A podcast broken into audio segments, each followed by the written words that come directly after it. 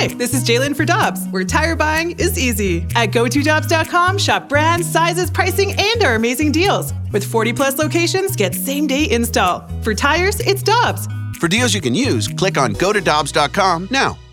Get ready for winter driving at Dobbs Tire and Auto Centers with super deals on tires, including up to $200 on new Goodyear tires, plus oil changes, brakes, batteries, and more. For value and savings, click on GoToDobbs.com today.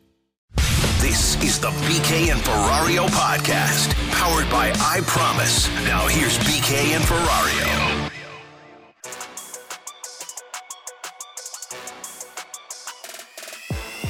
He's Alex Ferrario. I'm Brandon Kiley. It's BK and Ferrario on 101 ESPN. Let's go out to the Brown and Crouppen Celebrity Line. Happy to be joined by Cardinals broadcaster Danny Mack joining us here on the show. You can hear him weekdays from 10 to 11 o'clock. Host of Scoops with Danny Mack. Dan, always appreciate the time, man. How you doing today? Merry Christmas, guys. Doing well. Merry Christmas to you as well. Let's start things out with what I thought was a really interesting conversation you had with Randy earlier today. You guys were talking about the importance of Yadi and Waino and coming back to the roster next year. You mentioned that if you're able to bring back Yadi or Molina, maybe that does lessen, although not completely eliminating, lessen the importance of bringing back Waino because suddenly you feel a little bit better about the young pitchers throwing to Yadi. Can you explain that a little bit further? Because I thought it was really interesting when you were talking about that earlier today. Yeah, I think, when you look at the check marks of bringing Yadi back, one of the things that will not show up on a sabermetric or analytic spreadsheet is how he does handle young pitching. And if you look at what the Cardinals have potentially in the rotation next year, and I'm going to go ahead and say in my five, it's KK, Flaherty, Michaelis. We know those three. And then Gomber and Reyes are two guys that do not have that kind of experience of a full season under their belt of being a starter. Hennessy Cabrera's pitching in winter ball. He has been awesome. We know about his relationship with Carlos Martinez. Ryan Helsley could be a first-year starter. John Gant, a veteran, could be a starter. Johan Oviedo got a little taste of what it was like. Jake Woodford is young. Daniel Ponce de Leon. So when you start thinking about some of those young names, that guys that could be starters, and there's 9 of them I just mentioned, without even talking about Liberator and Thompson, that at some point could see big league time, you get the idea that his intangibles of handling young pitching and handling a pitching staff maybe outweigh some of the other things that you look at, maybe offensive deficiencies, aging player, that kind of thing. He's very, very important to a club. Whoever gets him is going to get what is, and it's cliche, but a coach on the field. So let me ask you this then, Dan, because if you do decide to go that route and you bring back Yadi and are unable to bring back Adam Wainwright, does that money then give the Cardinals the opportunity to go get that bat upgrade? Because we both were on that Zoom conference with Mike Shildt, Dan, last week, and Shildt talked about how he feels that it's important to get another bat in that batting order and said he hasn't tinkered with the lineup because he's expecting to have a bat upgrade. Certainly could, especially if both don't come back. It frees up some potential payroll that's there. They're still not set with what they think their payroll is going to be. I think they have a pretty good idea, but we don't know for certain because, as we've been saying at Ozium, we don't know fans in the stands, capacity, so on and so forth. But still, if this is a transition year, which in some ways it might be, and still a chance to win, this is about trying to find out what you have with your young outfielders. We were saying the same thing last year, but if this is truly it, this is it. I mean, you got to find out, and then it's either cut bait or you move on with some of these guys. But that then leads to, if you improve the club offensively, maybe look at a different position. Would that come from the infield? It's certainly not going to come probably from your first base or second base position. Is it a slam dunk that Tommy Edman is your second baseman? Currently constructed, yes. Is Carpenter a slam dunk at third?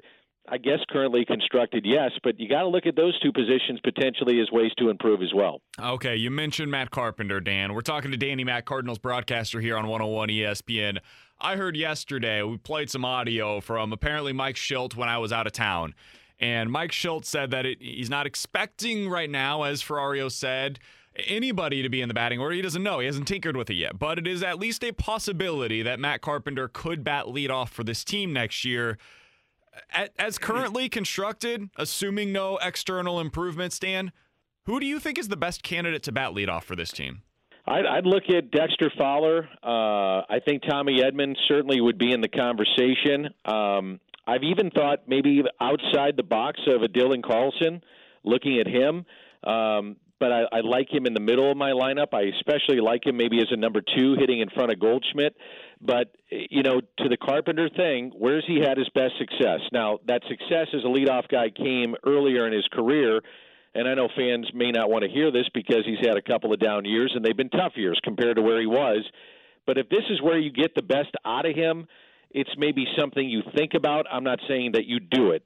The other problem with that is that you – essentially, if he gets a single, you're looking at three hits to bring him in because he's not a burner. He's not going to be out there, you know, stealing bases and taking the extra base a lot of times. It's a guy that's going to take three hits to get him in, or a couple of hits and a sac fly.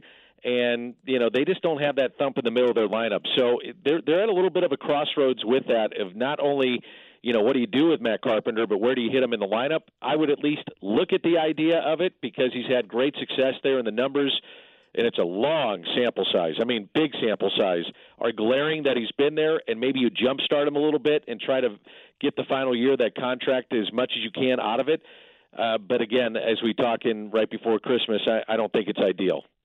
Well, Dan, you know, you don't get told this enough, but you're a genius thinking of that way because somebody else on this show thought that way yesterday, and he was shot down by another person on this show. Yeah, so I'm because just saying. The last time that we saw him bat leadoff, he had a 625 OPS. That's okay, not what stop you want living in the leadoff. Past. Stop well, living in the past, BK. Here's where I'm going with it, is that he's in the final year of his deal. Mm-hmm. He's making a lot of money, and if this is a way to salvage the final year and to maybe get him – I don't know, just a different look, a shakeup, something different where he's had success in the past, which is the human element of this. It's not what you're reading on your sheet there, BK, and it's factual what you read. That's maybe something you talk about, you tinker. Hey, is this something we could do? Is this something that maybe jumpstarts him? I'm not saying they do it, but I think maybe you have the conversation. So one thing that I would do, I remember whenever they were trying to jumpstart Colton Wong a few years back, they were like, you know what, we're going to have you as basically a second leadoff man at the bottom of our order. I'm going to tinker that way, Dan. I'm going to put Matt Carpenter like 8th or 9th, and we're going to have multiple leadoff hitters going that route. How's that sound instead? Well, here's the problem with that idea, which, by the way, on its surface, 100% right. It's just currently constructed. It looks like you may have a lot of 7, 6, 7, 8, 9 hitters. Outside of Goldschmidt, maybe outside Dylan Carlson, maybe O'Neill gives you the power you've been hoping for. And then there are a lot of 6 and 7 guys, so you got to figure out a way to fit these people in, these pieces in, and make the most of it. But that's the way it goes right now.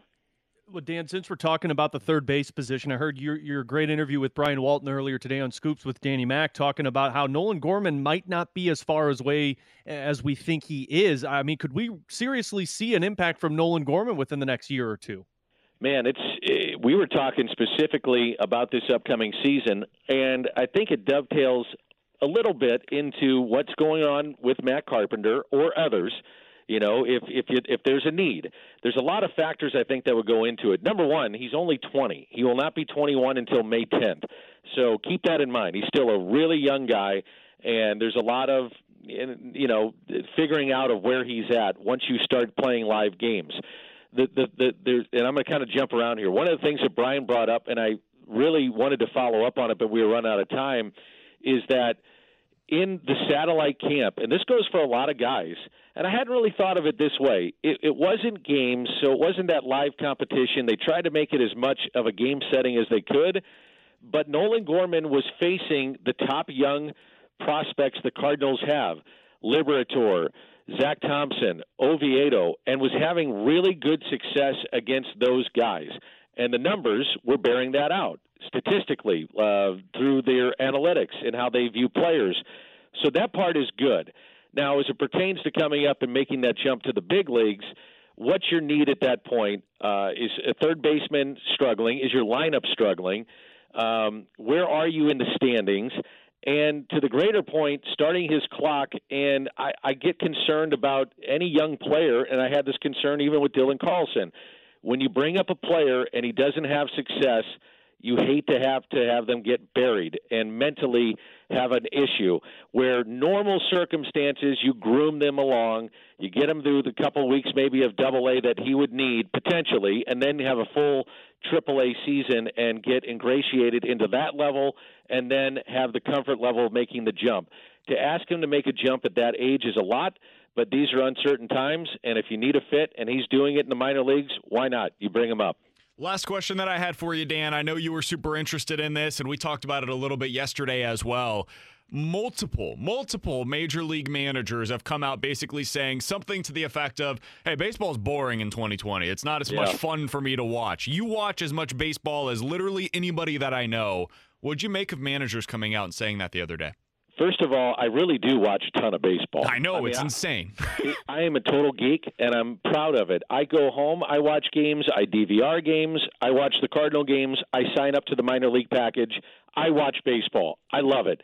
And I'm concerned as a guy that loves the game, and these managers clearly love the game.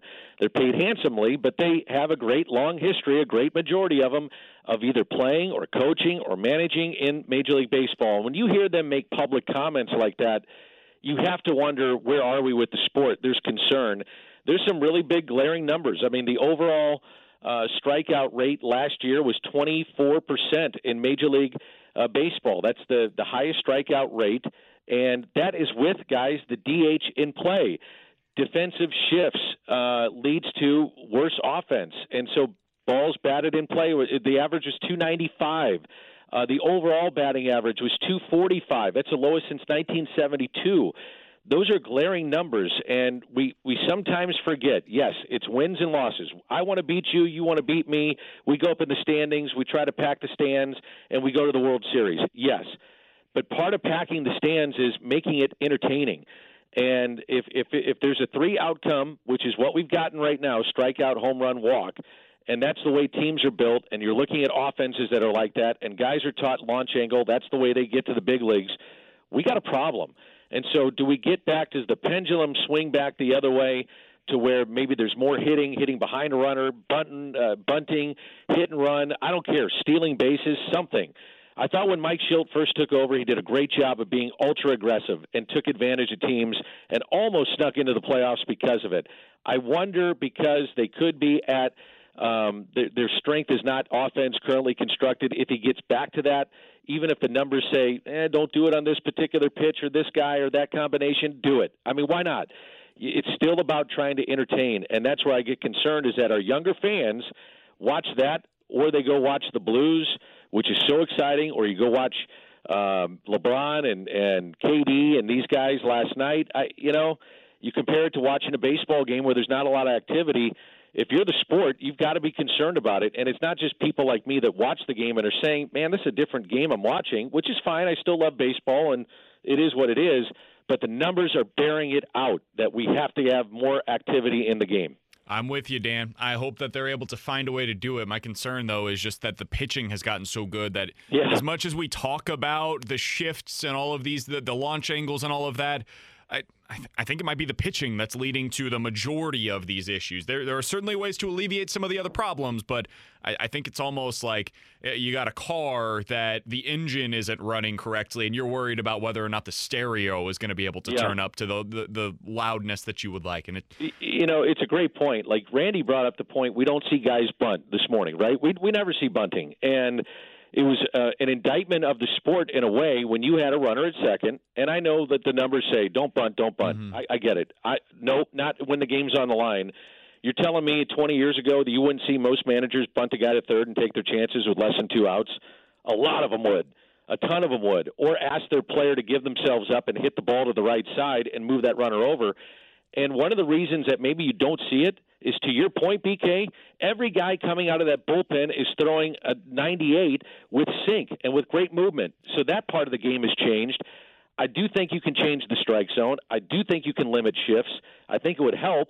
I also think you can speed up the game with the clocks if you had to go that route. But you're right. There's a lot of issues with the game, but maybe the one thing we're missing the point of is that these guys are just damn good, and they make it really hard to do these things. It's getting really hard. It's really valid. It's kind of like in basketball. Like, there's just better shooters. I don't know what to tell you about the defense. Like, they're going to score 115 points in the NBA now because they're shooting from half court, and it's a 40% shot. It's insane. Guys pull up. I'll never forget this. I know you guys got to run, but it was during an NBA lockout. I was playing pickup basketball, and I was down at the Atlanta like rec center or something. It was like their version of a high-end YMCA or something, whatever. And all of a sudden, I saw. I go, man, that looks like Kenny Anderson, and it was Kenny Anderson. Now I look over, I go, man, that looks like the Berry brothers, and they strolled in. So what it was, it wound up being an agent during a lockout or whatever the season was going on. The guys needed to work out, okay? So they're coming into this gym, and we step aside because I just want to watch. I'm like, oh, this is going to be awesome watching these guys go through workouts. Guys, they didn't miss. They didn't miss.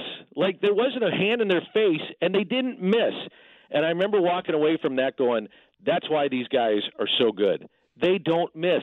They had the guards shooting from well beyond three-point territory, and the bigs were shooting from three and not missing. And I thought, this is crazy.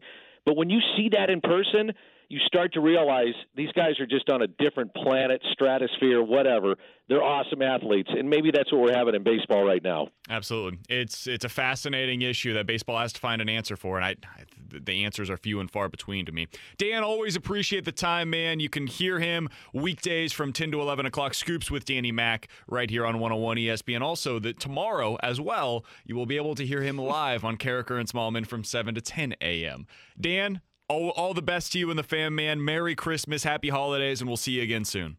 I think to make it truly a good feeling within everybody that works at the station, because we're like a family, you guys can come on in and probably should come on in between at some point 7 and 10, and we'll carve out a segment or two. See you next week, Dan. All the best, buddy. He is Danny Mack right here on 101 ESPN. I think that the baseball issues right now, Ferrario, are fascinating, and I don't think that there's a solution for them. Like we said with Dan, like, there are things you can do to make it better, and they should be done, right? The pitch clock, I'm all in favor of it. If you want to shrink the strike zone a little bit, all in favor of that. If you want to eliminate the shift, I got no issues with it. I think it's probably a little overstated in terms of what the shift has done, but whatever. I am not opposed to any of these things. I still think we're going to run into some very similar issues, though, because the pitching is so damn good right now, and there are so many of them coming in out of a bullpen. You've got like 7-8 dudes on any given team any night that at a minimum, have a 96-plus mile-an-hour fastball and a slider from hell. How do you hit that? It's a fascinating issue for baseball. Well, and the same can be said for the offensive players, too. I mean, you get a lot of pride with these guys that know that they're better than, oh, I'm just going to lay down a bunt to move this guy over who's on second base with no outs, or, oh, I'm going to get myself out with a fly to right field so I can move him over. These guys got pride in themselves, and we see it firsthand with a lot of players here in St. Louis. So I think that's the other struggle that a lot of managers have, knowing that it's like, well, I trust this guy. This guy can get it done, so we're going to let him take the bat and swing away. I think there's just a difference with the players right now than what it was in the past as well. For sure. He's Alex Ferrario. I'm Brandon Kiley. It's BK and Ferrario on 101 ESPN. One last thing that I wanted to get to here before we get into the junk drawer coming up next. So he mentioned it's really hard right now to make a lineup where you would have Matt Carpenter batting ninth, right? He's right. However, I think I've done it, Ferrario. I think I have come up with a lineup for the Cardinals. Still going for it. As currently constructed, where Matt Carpenter would bat ninth. So here's what I've got. Okay. Tommy Edman is your leadoff hitter right now. I'm on board. Dylan Carlson batting second. Paul Goldschmidt batting third. Paul DeYoung batting cleanup. Okay. Here's where it gets a little tough. I'm going to be honest with you. Don't do it. Dexter Fowler as a switch hitter is going to be batting fifth for you. Tyler O'Neill with his power is going to come in sixth. Whoever is playing catcher for you will be batting seventh. Kizner, Yadi, whoever. Even if that's Wheaties? Then we'll switch this up at that point. But I'm going to assume that at the very minimum it's going to be Kizner. You bat Bader eighth, Carpenter ninth, and that's how you go with the lineup. So your bottom, basically the guys that would be, you kind of know what the top four is, the same construction as last year for the most part. Fowler fifth, O'Neill sixth, catcher seventh, Bader eighth, Carpenter ninth. That's a really bad bottom of your order. Don't get me wrong. Yeah. You've got a lot of what will feel at the time whenever they're coming up at the end of games like automatic outs. I don't know how else you construct it, because I want my worst hitters getting the fewest amount of at-bats over the season. And ultimately, that's what this would do. Here's my issue with it, though, BK. It's you got Carpenter in between two fast guys in Bader and Edman. And I'm not saying Carpenter's going to get on base that much, but if you got Bader on base and you're going to take the chance with him running, and then you put Carpenter behind him, and then you get your leadoff guy with Edman, you get a slow guy in between a couple of fast guys, and there's a little bit of an issue there. I think it makes the most sense because you want to bury that bat. But let's be honest, if we're putting him in this many times, you're hoping that that bat can at least be suitable. So I would say you kind of put him in between a Fowler and a Molina, maybe, to where he's still towards the bottom of that batting order. Do you know how many double plays you're about to hit into if you have Molina behind Carpenter? That's the thing that I'm hoping to avoid, is getting rid of some of those double plays with Bader before him and Edman coming up after him. It at least helps you from that respect. I guess you can't get into double plays if Bader's not getting on base nor Matt Carpenter. He's right? Alex Ferrario. I'm Brandon Kiley. It's BK and Ferrario on 101 ESPN. Coming up at 1 o'clock, Illini fan, you're going to want to tune in for this. The Illinois Athletic Director, Josh Whitman, is going to join us to talk about what led the Illini to Brett Bielema. That's coming up at 1 o'clock. Chris Kerber, the voice of the Blues, at 1:30 on the official announcement today that the Blues have announced their 23rd captain in team history is going to be Ryan O'Reilly. But coming up next, let's dive into the junk drawer right here on 101 ESPN. You've been listening to the BK and Ferrario podcast, powered by I Promise.